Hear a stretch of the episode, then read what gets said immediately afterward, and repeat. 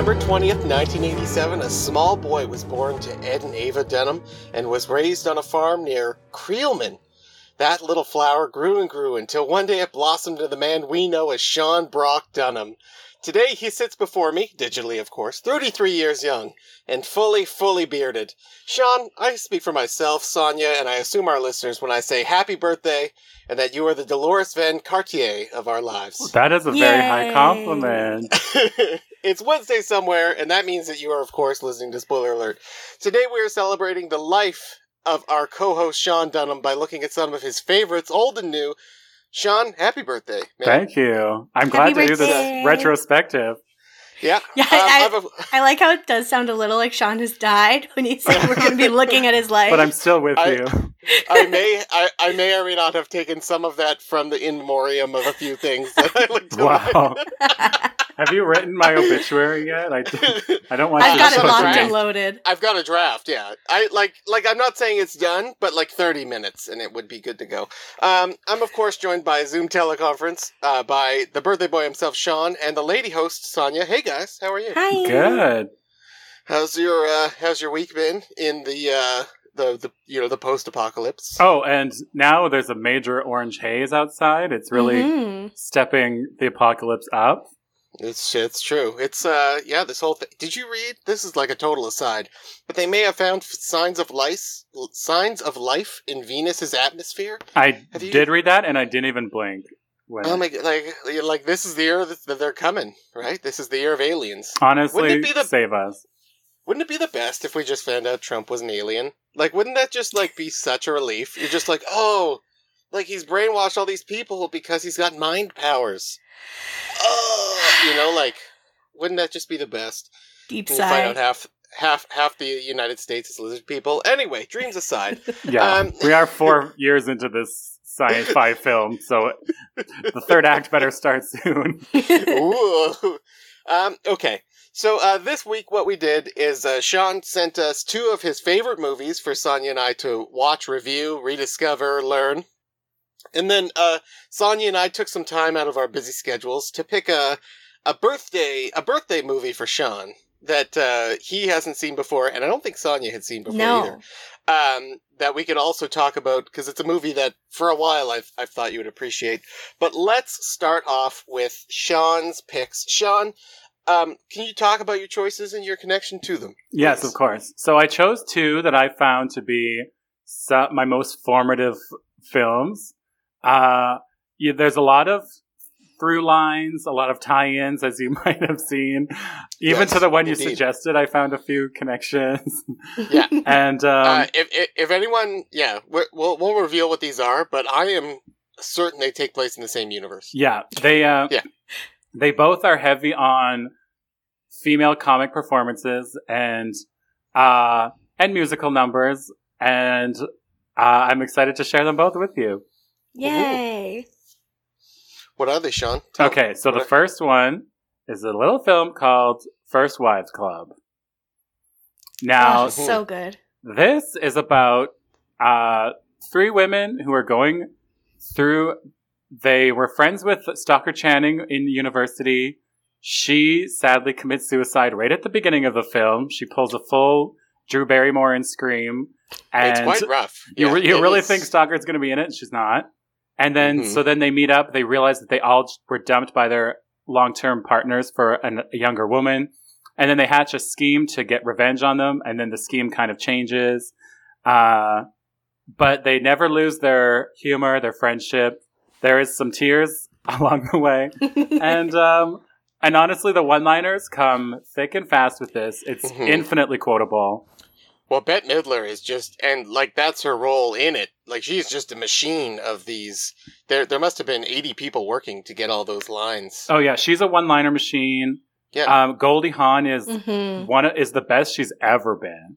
Like Probably. that. So good. Her not only does she look so gorgeous, that hair, uh, but she's also just so funny. She's like she's a drunk. She's tragic. She's funny. She's glamorous. She's, she's just so good in this. It's. Uh, I completely agree. No, they. Yeah, they both. Anyway, um. So Sonia, have you seen this before? I have, First but not Club? for a long time. and I sort of like remembered bits and pieces of it, but to re-experience it as a whole was so delightful to me. I really, I love that movie. Um, I, I liked it. I have one specific gripe, but I would like to say Oh yeah, it's not without its No, problems yeah. as a no, film no, no. for sure. No, no, Yeah. no. But um, I saw this movie for the first time. I am not certain, but I am pretty sure that it was heavily edited on a little thing we like to call TBS. Mm. And when it was like pitched to me to watch, and like I think it was like the the tr- like the the commercial, and then it literally started playing. It was pitched as a Jessica Parker, Sarah Jessica Parker movie, that's disgusting. oh, which is like totally wrong. Like that's It's, not. it's pretty so- offensive to sort of the whole Yeah. idea of the film. and I, I don't know that I can could have recalled any uh, specific details before we watched it for the preparation of this show, but that was the only sort of experience I had had with it. that is so funny Uh, because like it's true that the entire cast is a star in their own way. Like it's actually Mhm. everybody is someone, Yeah. but it is, you know, she's a very small cog of the film. Mhm. Yeah, Well, and it's kind of about like the pain of being a middle-aged woman in our society and being replaced by younger women who are thin Mhm. and beautiful, which is like very much the role Sarah Jessica Parker plays. So then for her to anyway, it's that's funny to me. For Shelly the Barracuda to get in there, and, Shelley the Barracuda. um, but uh, yeah, like we're kind of already in this. Um, I, I'm going to say this. You guys are not going to like it. Um, I, I'm not a big Diane Keaton fan. well, she was she's a tough pill to swallow in this one a yeah. little bit. Well, and uh, I really felt like she was either being herself or acting. Like she really had two different modes, and I I think it's a costume thing because she does take a lot of control, which I think is a thing that's okay. There are a ton of other actors who do this, right? Who are themselves. Dwayne the Rock Johnson is the exact same character again and again, and maybe I'll get sick of it. I don't know. and But, this is not the um, first time you've compared Dwayne the Rock Johnson and Diane Keaton, and probably not. The well, they do have very similar uh, fashion sense. It's true. That's You true. know, like A lot the of high collars. waisted baggy pants. Yeah. but um yeah like she was the weakest part of this Oh, for for, sure. me especially compared to goldie hawn and bette midler's performances and i get that that was the point right like, like that was literally what they were trying to do but uh a few every once in a while i was just like who is this lady She Like, is what, like so much more manic and shrieky than I kind of remember. Like there was a few moments where I was just like, "Okay, Diane, like I, I don't I don't really know what you're doing," Yeah. But Yeah, Oh, a lot of knew was screaming. A lot of screaming, which is very out of character for like that for what her character's supposed to be, which is like a wallflower, um, with like self esteem issues, and then all of a sudden she's just like wildly shrieking, and like the other two show their hurt and pain in a myriad of ways as Mhm. an actor would do, but Right. Well, she and- just goes. And not to mention like the scene so at, at you know two-thirds through the way of the film they of course have a fight because that's what happens two-thirds of the way through things. Um and uh, i was so happy that she was sort of the third one that they went to. Like when goldie goes to see um why can't i remember anyone's Brenda? character's name? Yes thank you. Like it's such a human moment and like really it's like they're still grieving for their friend. I literally have no idea how much time had passed between that moment and this one. Like it's either been three hours or 80 weeks. I don't i really don't know.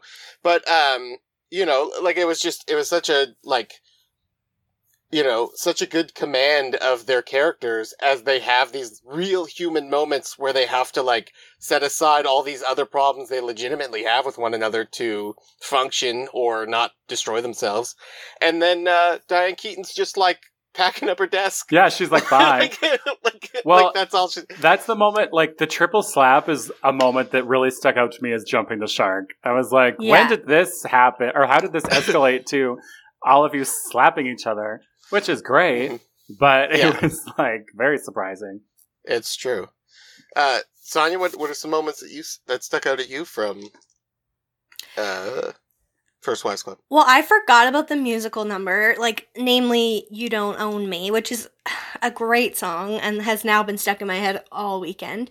Um, Fun fact, I, for- tried to pitch that as a, an air band in grade six, and nobody was going for it. I would, Uh, I would've gone From this it. film, Yeah. also. I would have done it. I would have done it in a heartbeat. Thank you. I Yeah, I would would be, have. I'd be your Goldie, your Bette. I would even be your Diane if you wanted. I have, Somebody's I got it. Jeremy, you can be Diane. I have I have hundred percent of the wardrobe to be Diane Keaton. I could meet you in an hour and we could do this, no problem.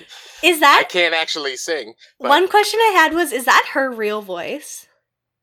Um, maybe. Oh, I don't know. Her singing It voice? did- I wouldn't be. Nothing I read be seemed to say I'll- that it wasn't. Hmm. I'll give it a Google. Okay, thank you. Um, but yeah, I I did forget about Stockard Channing. Um, and what happens to her? And at the beginning of the movie, I was like, "Oh, she's in this. That's fun." and I was like, "Oh, Uh-oh. oh, perhaps not." Um, I I don't know how I feel about um Brenda and Mort reconciling. What yeah. do you guys think of that? I, I think I think they like I, I think they tried to do something interesting with three very different stories, Mhm. right? Like three very big variations of what it could be.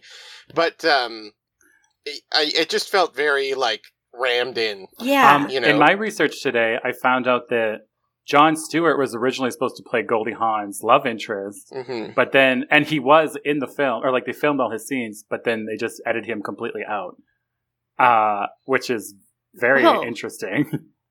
yeah, so I they they must have been like, this doesn't really work, but yeah, and because Morty of the three, like, isn't even the best one. Well, I don't No. know. Well, he's Well- I mean, he's not necessarily the worst one. Like and it's clear throughout the film like from the beginning it is clear that she still loves him. So I guess like they did kind of like lay the groundwork for that choice. But I feel like there was no like he kind of just has the realization and then goes to her and then they're back together. Like he kind of just realizes that SJP is awful and then goes back to her and then it's fine. Like there's no like But only in the because middle, she like you know? basically bankrupts him. Like, Yeah, yeah. Yeah. like, I don't know. I just didn't feel li- that it was necessarily earned, but And like she's okay with the crime as long as she's using it for leverage. yeah. You know, like like oh, she doesn't actually care. And it was like, you know, stolen from her dad, I think. You know, like it just is it was it was kind of a cool note, especially when they were like they like, you know, stole him, right? They like kidnapped him basically. Uh like that was all really fun.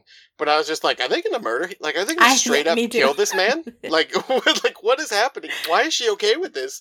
But yeah, uh Operation Hell's know, Fury could have gone so badly. hmm there's I think there's a, a version of this where you know after page 136 in the script they all just get whacked and thrown into a cement pit and they all the women just take over and that's it. I think I might have preferred that ending. It might have been it would have been cleaner for sure, way cleaner. It is interesting that there wasn't another love interest that somebody like was kind of meeting along the way. hmm hmm Um, but maybe, yeah, I guess maybe that wouldn't work. There's a lot of plates in the air. Um, also, another a set piece that really stuck out to me is when they had to, they were forced to go to the lesbian bar to pick to, yeah. to tell Chris what their plan was, and it was like, is this just because it'll be funny?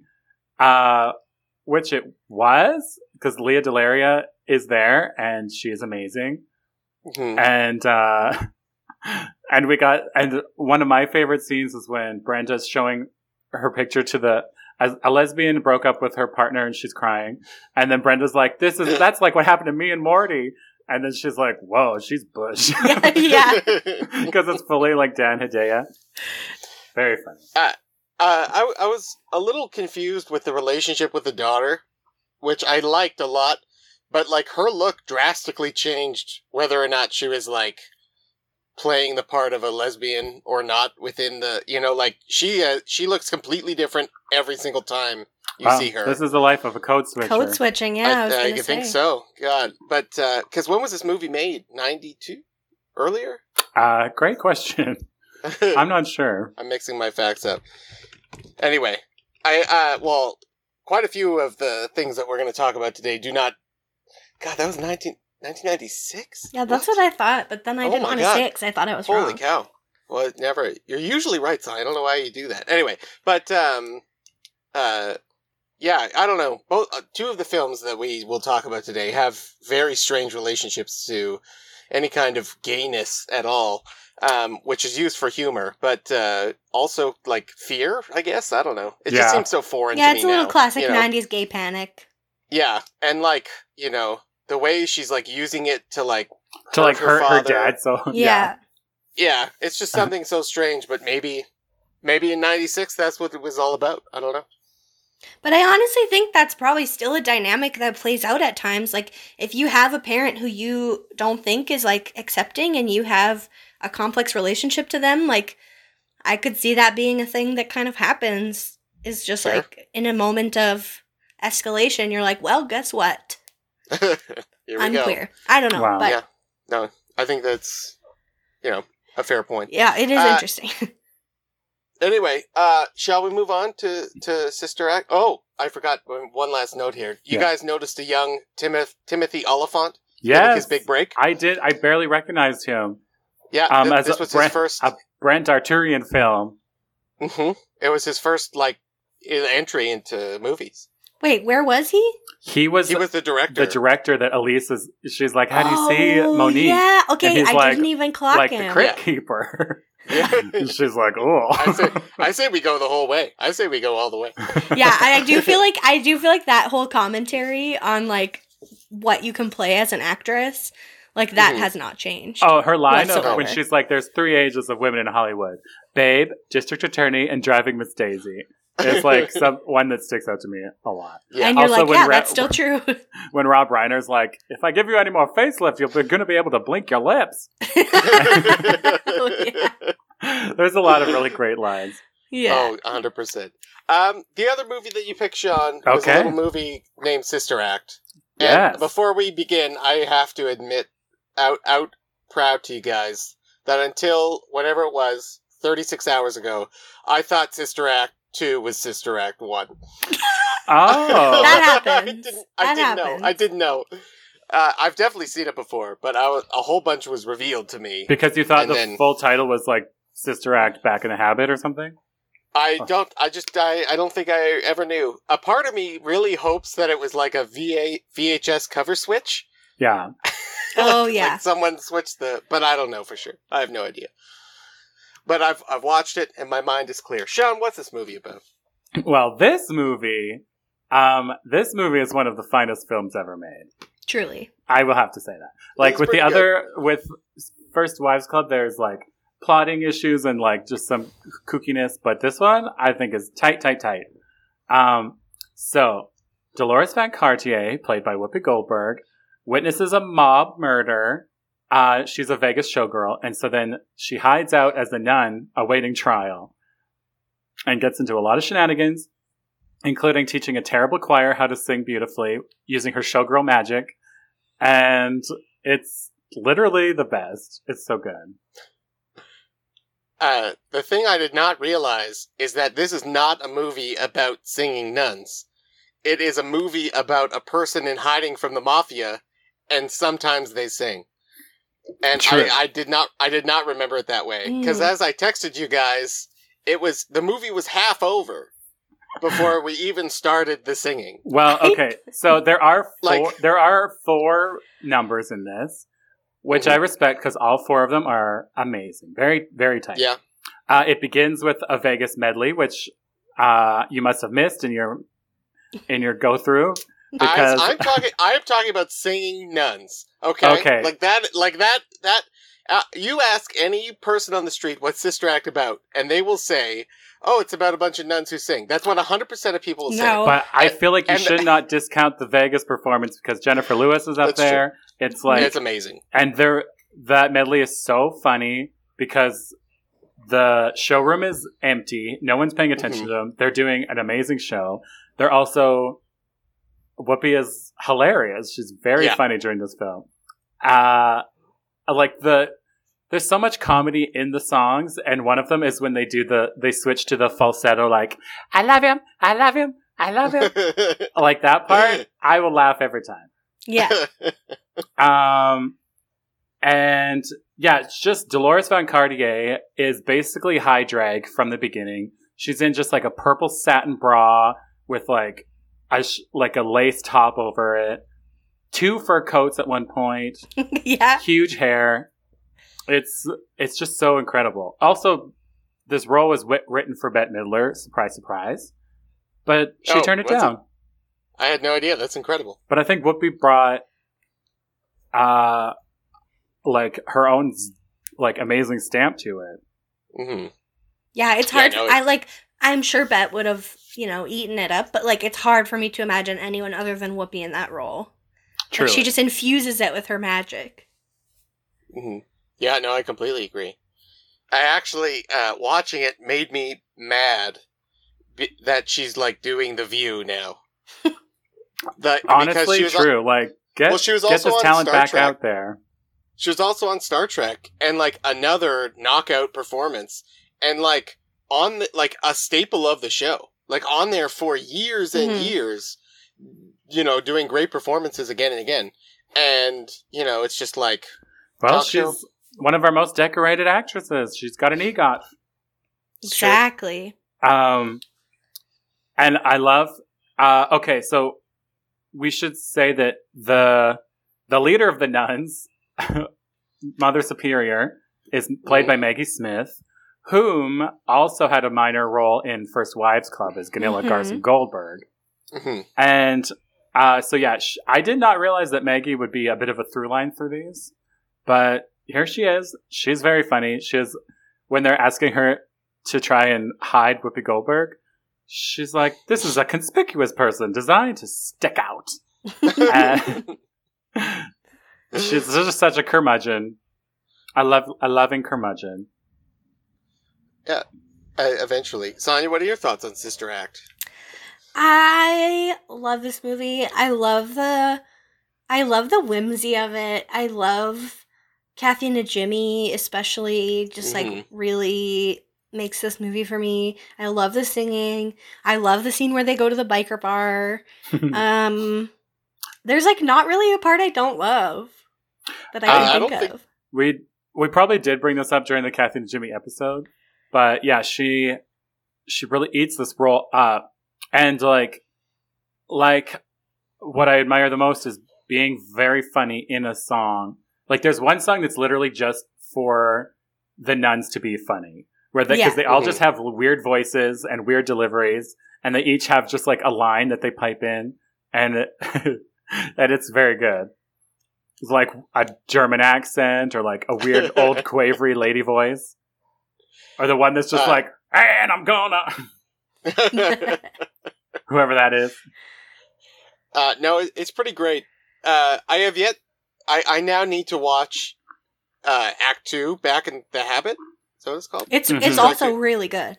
It is Um, good, well, but it it's- different because none of the nuns Yeah. are there. It, Yeah. it turns into like a, a teenagers. Yeah, well, a Mean lot of the things I re- I remember are definitely from the second one, and I was like, oh, they're kind of excluded. And Act Two of this movie is really just a quick montage of them cleaning up the streets and singing uh, Yeah. over the course of. So I think that that's why they made Act Two later. Is that it's supposed to go in Oh, in there, but I'll test that theory out on my own. Thank you. Um, but uh, um, I the whole time I and it, maybe it's because I have seen some parts of it before, but I was just like, oh, this is gonna happen next, and then it totally was a different, random, crazy thing that just sort of like freight trained this movie forward, and then at some point it all just sort of comes to a head. And they like con a helicopter pilot to fly them to Reno, uh, like by praying for him. yeah. like, which Maggie Smith is so- very manipulative, even Yeah. though she pretends that she's not. Some Yeah. classic Catholic guilt going on. Ba- you know, super, yeah. And I mean, They only are a choir. They only are a good choir for like a month before the Pope yeah. hears of them and decides to plan a trip there. so it that's, does that's not how take few long. choirs are that good. But uh, I do love how like the the nunness of it kept coming up, where like you know the bad guys didn't want to hurt a nun or you know any sort of uh, nonsense like that, and uh, I did appreciate that whole thing. And Harvey Keitel, Harvey I mean, Keitel I- is her mob boyfriend. I wasn't Mhm. expecting it, and I if you had I, if you had made a bet with me, I would not have. That's a Dustin Hoffman and Star Wars situation for me. but that's uh, And anyway, you guys. Well, I was Oh, just going to sorry. say one. My last thing is that what I don't like about movies about performances is that they always the actors tell you how great the performance is Mm. or like how it's going to be and it can never add up or like it will never measure up and this is one of the few where the performances are actually incredible and Yeah. it's not just like this weird build up where like okay i guess i'll pretend in this world that it was good Yeah, like Yep. that scene where they first do their like mashup performance at church, and then like the youths come in off the street because it's oh so yeah so those good. cool girls Those cool Yeah. cool kids. Um, Come. That, but like those, also the mashups, like those songs, I think they will live deep in my brain forever. Like I could sing for you guys every word of them right now, and have always been able to, as far as I know, because they're just so good. Anyway, they are Yeah, no, So I completely agree. But with that, we should probably take a break. Uh, we'll be right back. You're listening to Spoiler Alert on 91.3 FM, Regina Community Radio. Tuned in to the community. We'll be right back. Welcome back to Spoiler Alert on 91.3 FM, CJTR, Regina Community Radio. We are celebrating Sean Dunham today on his 33rd year of life by looking at some stuff that he's super into. But uh, first, does anyone know what time it is? Anyone have any idea? well it's Anyone have a september 20th it's uh. Almost four in the morning. That's the day. something might have happened then. It's game time, people. Oh, Wow, wow, wow, wow, wow, wow. Nice. Sonia will have to pay royalties. Oh, Nail- Nailed it, Sonia. I Nailed thought it was short enough. For those who don't know, or if you're just tuning in, the game is where I spend probably like 10 minutes this week looking for a title related to our topic that these two have not seen. I tell them the title, they tell me what they think it's about, I tell them what it's really about, and we all have a great time. Are you two ready to play the game? Yes, Yes. I'm ready. Okay, this week's title is Wind Prints. P R I N T S. Yes, Wind Prints. Okay. Sean, birthday boy, why don't you go first? okay, so I say, um, I believe that it is uh, about an artist who's a failing artist. He is really desperate for money, um, and he just he figures out a, a concept of making art where he holds he puts a net into some paint and he holds it close to a canvas and then he just lets loose a big fart and it use, and it makes like an amazing little spray pattern. And people really go nuts for his wind prints. And so he starts selling them and uh and he makes a lot of money. Um but then obviously you know so there's some shenanigans. People start caught ripping him off. Uh and uh he has to you know fight with copyright issues Wow, thank you, Sean. Yeah. Uh, first of all, you should write that down because that's a better idea than than, than anything I'm about to tell you. Uh, and if this movie can get made, your movie can get made for sure. And uh, yeah, Sonia, what what's Wind Prints to you? Well, I'm happy to report that both Sean and I are mature adults who thought about, you know, the deepest possible interpretation of this title because I think Wind Prints is about a scientist who discovers that actually every time we fart, it creates this like this like physical embodiment this like imprint that exists in this alternate um kind of dimension but he figures out a way to go to that alternate dimension to try and solve i don't know some world problem. But then discovers that this dimension is completely clouded and like obstructed by these like monstrous creations these wind prints that have been created Oh. by our farts Oh Um, my god! and so he has to figure out, you know, and then maybe actually when he goes through the first time, he opens a doorway and then the farts start coming into our world oh no and people can kind of experience them. And so oh so my god, he has to fix that. Sonia, that movie would kill in Germany. Why? No, Why absol- Germany? Oh my god, because that's they love that stuff out there. Okay, you guys. Um, the real fart people the germans uh, so um, uh, w- uh, let me let me see if I can find this thing. So uh, this is the first title we've ever had that has no digital footprint whatsoever. There's no synopsis I could read. no digital There's wind har- anywhere There's there's there's there's there's nothing. Uh, so it's I'm, I'm on Wikipedia right now, and its Windprints page is in black. It is not a link that you can click on.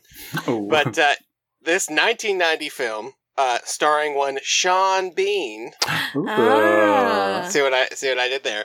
Um, is about uh, Sean Bean plays a. I don't know if he's a detective or just a guy, but he's going to South Africa to try and catch a murderer. That's essentially. Hmm. I, I'm skipping a whole bunch of stuff, but uh, that's what it's about, and it's about racial inequality in the area. But neither here nor there. Um, and uh, because of what I've read about Wind Prints, and because what I've heard about Wind Prints, I'm awarding you each 0.25 of a point. Uh, Wow, For your okay. ideas, I think I think they're worthy. Wow. Um, yeah, you guys, uh, wi- not Wind Prints, but the game is of course brought to you by the biggest theater in town, standing at over 18 Sean Beans tall. Oh, he's Uh, a tall the man. Kramer, yeah, it's true. The Kramer IMAX Theater at the Saskatchewan Science Center is probably the best theater to go to right now, without a doubt. Guys, They, uh, yeah, I went. I did it. You did. I Oh, man. overcame all my anxieties. Just kidding. I still had them there, but Yeah. I took- I, I brought them took with, them with me. I squashed them down. I squashed them down. I wore you my bought mask the several whole tickets time. for them. It did feel Mhm. quite safe. I felt very um appreciative of the safety measures that they're taking. So for all my other little anxious friendos out there, if you are really jonesing to go to the theater, I feel like that's the one. Did you did you get a bag of prepackaged popcorn where there was a bag over the bag so that it was sealed? No, I did not. I didn't That's feel what they I do. didn't feel good about eating. So Oh, that's fair. you know, I was I just like I literally just wore my mask the whole time, and then when I wanted to take a sip You just of water, I would your turn hands to in your the lap side. and didn't I buy a snack or anything. I would turn to the side and just take off my mask, take a drink, drink of water quick, and then put it back on. You should have just got a straw, Sonia. Just shove oh, a straw. I should have, yeah. or one of those helmets with the. Yeah, it's that's what a lot of people are talking about. yeah, about. camel when they packs will save your life. Mhm. Gotta get one of those. Um, anyway, uh, thank you for playing this birthday edition of the game. Uh, we're of course talking about Sean's favorite movies for his birthday, but right now we're going to talk about Sean's new favorite movie. Maybe Maybe. is, is it is it high is it high up, Sean? How did I do? How did I do? Um. So yeah, for this one, Jeremy and Sonia chose a film. uh, What was it? Based off of trailers? Based off of? Well, Jer- uh, let's be real. Jeremy made the choice, and then Sonia, like a classic dad, signed the birthday card. Yeah, no, this and that's but that's okay. Uh, a few a few I think months ago, it wasn't even. But I remembered that the movie existed, and then I remembered that Sean had to see it. I was like, oh, this like there's a there's a synergy here, um, and I think I may have mentioned it on the show a few times. I think it's come up a couple times. Um, but it's a little movie called Happy Texas. And you Uh, like it is the third film of that we watched this week that ended with a musical number. It well, it did, and that's why. Well, you know, if, if it's if it's about a prison break and break in pageantry, Sean's in, right? I mean, Yeah. what Yeah. else could what else could he want? Uh, yeah, Sean, do you want to talk about what Happy Texas is about? Sure. So this is my first time seeing it. Uh, it is about uh, some inmates that uh, escape from jail, and then they steal a camper van and es- run escape. And then on the way, they realize that they the camper van is of two like pageant magicians that are supposed to whip these like child these Yeah. children into Yeah. shape. Sean, Sean, Yeah. uh, pageant masters, Pageant masters. yes, Like the- my mistake. And uh, so then they get to the small town, and shenanigans ensue because now they are trying to pose as a as a gay couple and also get these girls ready for their pageant. Um, and it's starring C- Steve Zahn and uh, Jeremy Northam.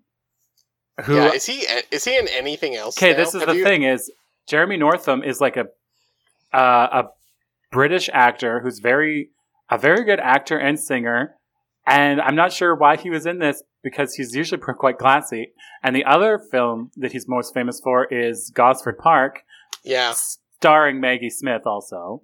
So there's oh, six that's degrees a- of Maggie another Smith. little yeah, All exactly. together. Um, but Yeah, I that's- think that's the he only other was thing. like he was extremely handsome leading man. I have never seen or heard of him before, and I was very taken with him. Yeah, he. I was like surprised by the degree to which I was crushing on him. Yeah, really. I I always thought he was kind of a scuzzball. He is like his character, hundred percent is. Yeah. But I was like, Yeah, Are you I don't saying that we shouldn't be attracted charming. to scuzzballs? like I'm- no, I'm saying- Sean. Are you policing our shouldn't. scuzz? I'm I'm saying that given the options of Wayne Wayne Wow. Wayne Jr. and Chappy, I don't know how you can't pick Chappy. Oh my god! So that's what I'm. So yeah, William H Macy stars also as the chief of police, who uh, is also a gay man and develops a crush on Jeremy Northam, and Mhm. William H Macy per- puts in a legit great performance. really good. I was crying at some one point. Yeah. Well, and I feel like everyone does like this is played as straight as possible, Well, with the huge exception of Steve Zahn. I think maybe. um, and Steve Zahn's love interest. oh my god, uh, Steve Zahn's love. interest was giving me like full Heather Cameron vibes. I, I don't know if anyone knows her. She, I do. she just like everyone has like this Texas accent, and they're just Mhm. like, and she is just a little kooky dance captain gal, uh, and then all of a sudden, her and Steve Zahn connect and have sex, and That's because the um, girls got in the just like completely out of nowhere for me. I was surprised. I thought there Yeah, was. the cr- I there were a couple times where I was like, "Are there some sparks flying here?" And then I was like, "No, I think I've imagined that." And then, to my surprise, it I was right. huge payoff. Um, I really liked her. She's just like, Me too. nice meeting you. and uh, who else? Oh, this other woman that's in it. She's very small role. Her name is Mo Gaffney. She is uh, a writing partner of Kathy Najimy, and they do a lot of shows together. She's like the one. She's like the wife that, like, she just pops up every once in a while just to be like, to I don't, I don't even know the what her like- role was. Is she the one who was like, "We saw Liberace once"? Oh yeah, Yeah. and she's like, he was sitting on the far end of the counter, if you know what I mean. Uh. Uh, she basically was but- telling them that like they were respectable gays who didn't push it in your face, and he's on Mhm. the opposite end of that spectrum. I But what that she was actress is so funny. I like she just pops up every once in a while, and I'm like, oh her.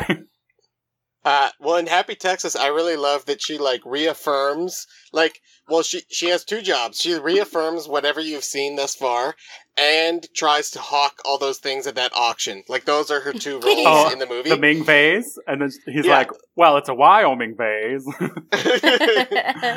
but uh, like like you know, there's the part where they kind of all meet up in the bank for a moment, and you know they're like, "Oh, we thought you were a robber, but it's actually just you, so that's okay." But it's all right. I like a manly man like Chappy here, and like we like iron out all these perfect little things Mhm. that they play with later on. But uh, I think the first time I saw it, I was really blown away that that Chappy was gay, and uh, it didn't hit me until like way too late. Like like like like really? had Even out- after the the gun scene? I was. I was so young, you guys. I like I I Oh. don't know, but it, Oh, it was okay. like like they, it was after their meal. Like it was after what? the date. After they go on they- a after they literal go date? on a So- date at the gay country bar? yeah, it's two two and a half hours away. Uh, Um, when he's like orders a steak so rare, he's like, "D Hornet, wipe its butt and send it on out here." Yeah. Uh, that was great. And then Yeah. they do like these really intricate like um dosey dos. And I thought that was very sweet. And then Jeremy Northam is like having a great time. yeah. Also, this Uh, like co- gay cowboy bar was so well attended and Yeah, had thriving. and served food, which is unlike any gay bar in the world. yeah. and I was like, I was very Yeah. impressed. Oh, you gotta get down to that bar.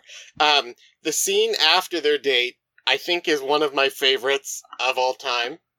When Steve Zahn is mad that he has to do all this pageant work, because it's about their their their criminals trying to rob the bank is their their overall plan, but the the conversation that they're having is about their partnership, right? But it's played exactly like a husband and wife who are from 1950 or whatever. Um, I And, I uh, appreciated that too because at that point, Steve Zahn, we've seen a montage of him putting in the work to become a good teacher and putting the girls through the paces. And I, I did, he brought like he brought a lot of heart to that, and I like I really liked seeing him uh like really care about getting these gals into the finals. mhm. And But- He Yeah. also just manhandles children so willy nilly, like, but also in a very funny way, like just grabbing people by the shirt and like whipping them everywhere. Mhm. It's very funny. His the montage of him when he decides that he's gonna fully commit and then starts doing the dance number. but he's just like manically flailing his body around with such aggression, and all these little girls are just like. But then they all start to take him seriously. I I loved that part. I Uh, love Steve Zahn in this. Um, yeah, When, Steve's uh, on, and when they do have that fight, and uh, because I was also like, what is T- what is the other guy's role? All he does is walk around town Yeah, willy nilly, walking into things, schmoozing people. and uh, and then Steve ends his fight. He's like, "Well, then you take over," and he's like, "Fine." And he's like, "Well, first I got to make some little polka dot flowers for the girls." uh, when when he te- when he gets mad at that little girl for fighting, and you're like, oh, you know, he's at least gonna be an adult here, right? Like he's at least not gonna. And then he's like, you go shoulder to base when you punch. Like it's it's just a crazy. Like he has no problem with fighting. which comes It's back, which was- comes back later. It does. It's the um, yeah. Uh, Sonia, you had ne- you never heard of this either? No, Oh man, God. Guys, and I didn't know good. what Na- to expect. And honestly, I was quite charmed by it. Yeah, It wasn't without its problems. Obviously, it's a Oh, movie God. about Yeah. queerness from the '90s. yeah. Um, but I was surprised. I first of all, I was surprised by how the lack of homophobic violence. I guess. Um, Yeah. Not that there's none, or like that it's not implied or anything, but it wasn't as bad as I expected. And then also, yeah, just like some some actual character development. Like the, I think the fact that Chappy is gay and like kind of he he's almost like the emotional center of the film in some ways. I would say. yeah. Um, Yeah. it really helps. I think a lot. mhm. But yeah, I was just because like, the oh sorry. sorry, no, I was just gonna say like I just really enjoyed it. like I, the other two are posing as a gay couple, but just uh, get into a hetero sex very quickly and easily. And the, the women are very just like, Yeah. well, oh, like no one's really surprised, or like it just seems like a very like you're not actually, Yeah. Mhm. which they weren't actually. Yeah. But Yeah. I, it was, But- it's just weird. But I do think that Sonia, you were correct in sort of touching on like because the real sincere sort of thread is Chappy, Mhm. right? Like he's honest, he's a good man. He is like y- even in his sort of courtship, right? Like he waits until he feels it's appropriate. Like all these different things. You guys, when he is crying, that, it was really like, sad. And but it was like kind of funny. Yeah. You know, like, it well, because just, then there was a part where he's a good- driving by a suspicious car while he's crying, but then he's like, "Ah," and like s- starts investigating, but still like sniffling. Yeah. Yes. And like his relationship with Ron Perlman makes me deeply uncomfortable for a bunch of reasons we're not going to talk about on the radio. But um, you know, like it's just it was so great and William H Macy is so talented Mhm. at conveying like he's super funny, he's super serious, he's all these different things. And it's also like a caricature of a sheriff, you know, like it's just and you start to cut through and like learn about him and it's just too real and then he saves the day basically, right? Like he he does what he's supposed to and well, shoot he shoots the bad guy, but that's not, you know, the end of the story. I was surprised But- that both of the main characters, spoiler alert, go right back to jail. Me too. Yeah, I what- thought they were just gonna magically fix that in the third. yeah, I kind of wondered, or like that Steve Zahn would like uh be a, an act like become a pageant master because Well, he's think good he at is. it.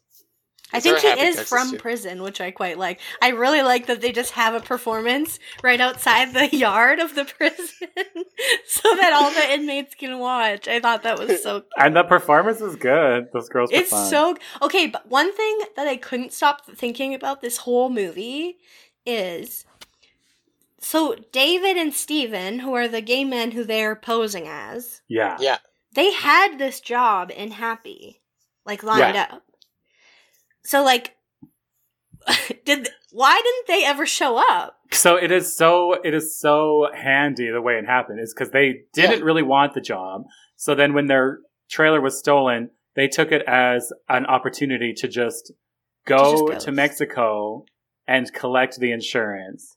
Mhm. Um, they just have to wait a couple weeks so that they yeah, made sure it was gone, and then they could. because they, in a real world, they would have just phoned Happy and been like, "Oh my gosh, we'll be a day late. Our van got stolen," Mhm. and it would have not been a thing. Yeah, I was confused by that though. I guess It Yeah, just 'cause, and like, it was. It, the insurance thing Yeah. doesn't preclude you going to do anyway. It doesn't. Yeah, matter. exactly. It It just does distracted not, me yeah. the whole time. but but they uh they very quickly sort of ran through it in the like in the opening right where Yeah. all the setup happens before the actual story begins. Um but it is like a very quick quick moment. But i would e- i would be equally as happy be, be as happy to watch a movie where we just follow those two instead of the guys who stole it. Like we just see what happens to them. I did want think to know more about those two. yeah. Then you never find you never know. Never never know. They just have a nice Um, vacation. yeah it's true. And bicker. all right, you guys. Uh, I think we've done enough celebrating for Sean's birthday. Never yeah, enough. Sean, go away. um, unless you guys have anything else that uh, you'd like to bring up, I think it's about time that we moved into a little segment called uh, "What You Watching." So, guys, what you watching? Well, besides these three uh, incredible films, uh, I also watched Beetlejuice this week, the Mhm. Geena Davis, Michael Keaton one. Oh, Uh, nice. and what a fun dang movie! Uh, the the visuals are so great. Sand snakes. Uh, the like her Catherine O'Hara's art. Uh, her just like the art deco of it all. The Mhm. every every strange character that they meet. Um, but something I was really struck by is why is the audio so quiet during the Deo song? I like in Uh, my memory, is it? it's so quiet. like it's, I I was like, can't they just crank this up a bit? oh my god. So, um, yeah, that was my quibble. Um, and also Catherine O'Hara is uh, so kooky and funny, genius. This is Mhm. early Moira Rose in Spove, Mhm. and um, and I feel like I just want to be Winona Ryder for Halloween. There's like a a red wedding dress moment that's so Mhm. incredible. Uh, you could pull it off, dude. I agree. Thank you so much. Yeah. Yeah, I'd like to see it. Sonia, what have you been watching? Well, as I mentioned, I went to the IMAX this weekend and I saw a little film called Tenet by Mm-hmm. Christopher Nolan, starring uh, John David Washington and uh, Robert Pattinson, who both put in, I would say, really good performances, um, especially John David Washington. I think he just like, he, oh, he brings a lot of nuance and a lot of shades to a performance that I really appreciate. It's a lot of Mhm. subtlety, I think. Um, a lot of really good face moments from him. Um, I actually really enjoyed Tenet. I wasn't sure how it would feel. You know, I like, I'm not the biggest action movie person. Um, I sometimes find Chris Nolan a little. Mm, I'm like, what's the word that I can say that it's not the word that I want to say? I want to say wanky is what I was going to say, but um, Mm. and just like you know, you go to a Chris Nolan movie, you're like, okay, I'm gonna see two women, and like they will be very you know unidimensional. Um, but I thought it was really interesting, and yeah, I just I, it was like just kind of a wild ride from beginning to end. I had Mhm. the same thing as you, Jer, where um. I it's just like there's so much happening and it's quite loud and especially in the IMAX it's so loud that my heart was fully racing for like probably the Yeah. first 15 to 20 minutes. Yeah. I well, as I said, uh, I think Sonia and I were texting about it. I really want to watch it again, but at Mhm. home. Yeah. Because the I, I don't know if the like the IMAX sound was was like it was too much and I couldn't hear exactly what I was meant to or if that's cuz it's it's meant to be very confusing Yeah. and it succeeds in that there's no question. But uh I don't know if that's part of it or not. I could see it either way honestly. Um I kind of think so because I think you're right that it is intentionally confusing and it almost forces you to sort of like let go of that desire to understand what's happening and just sort of go with it, which I really appreciated. But I think, yeah, the Mhm. sound was complicated. Yeah. but it's a it's a it's a leap of faith because if you just like, and it's it's it's not even about like loopholes or plot. You know, it's just like, why are we here again? Like, Yeah. what what was the point of this? Oh, this is so he could get the guy to do the thing for this thing for this. But like, he doesn't even know Yeah, that. exactly. You know, like like the main character doesn't even. He's just sort of following this thread. Anyway, So yeah, from an It's, I uh, would say from a narrative standpoint, in that way, it's really interesting to me. And like Yeah. the characters are kind of underdeveloped, but I think that's also intentional. Um, yeah, I'm still thinking about it a lot, and I Mhm. saw it like five days ago. So Yeah. No, I I had the exact same exact same feeling. Um uh have either of you guys watched The Boys? Have you watched this on uh, Prime Video? No. I watched one episode. Oh, did you not like it, Sonia? Um, I just didn't get into it, but I think I would Okay. like it. Uh so it's in its second season. It's releasing week by week right now. I think there's 4 4 of 8, 4 of 10 episodes out. Um I've been keeping up with it. Uh it's very refreshing to see a superhero thing that's about um not Marvel superheroes. Yeah.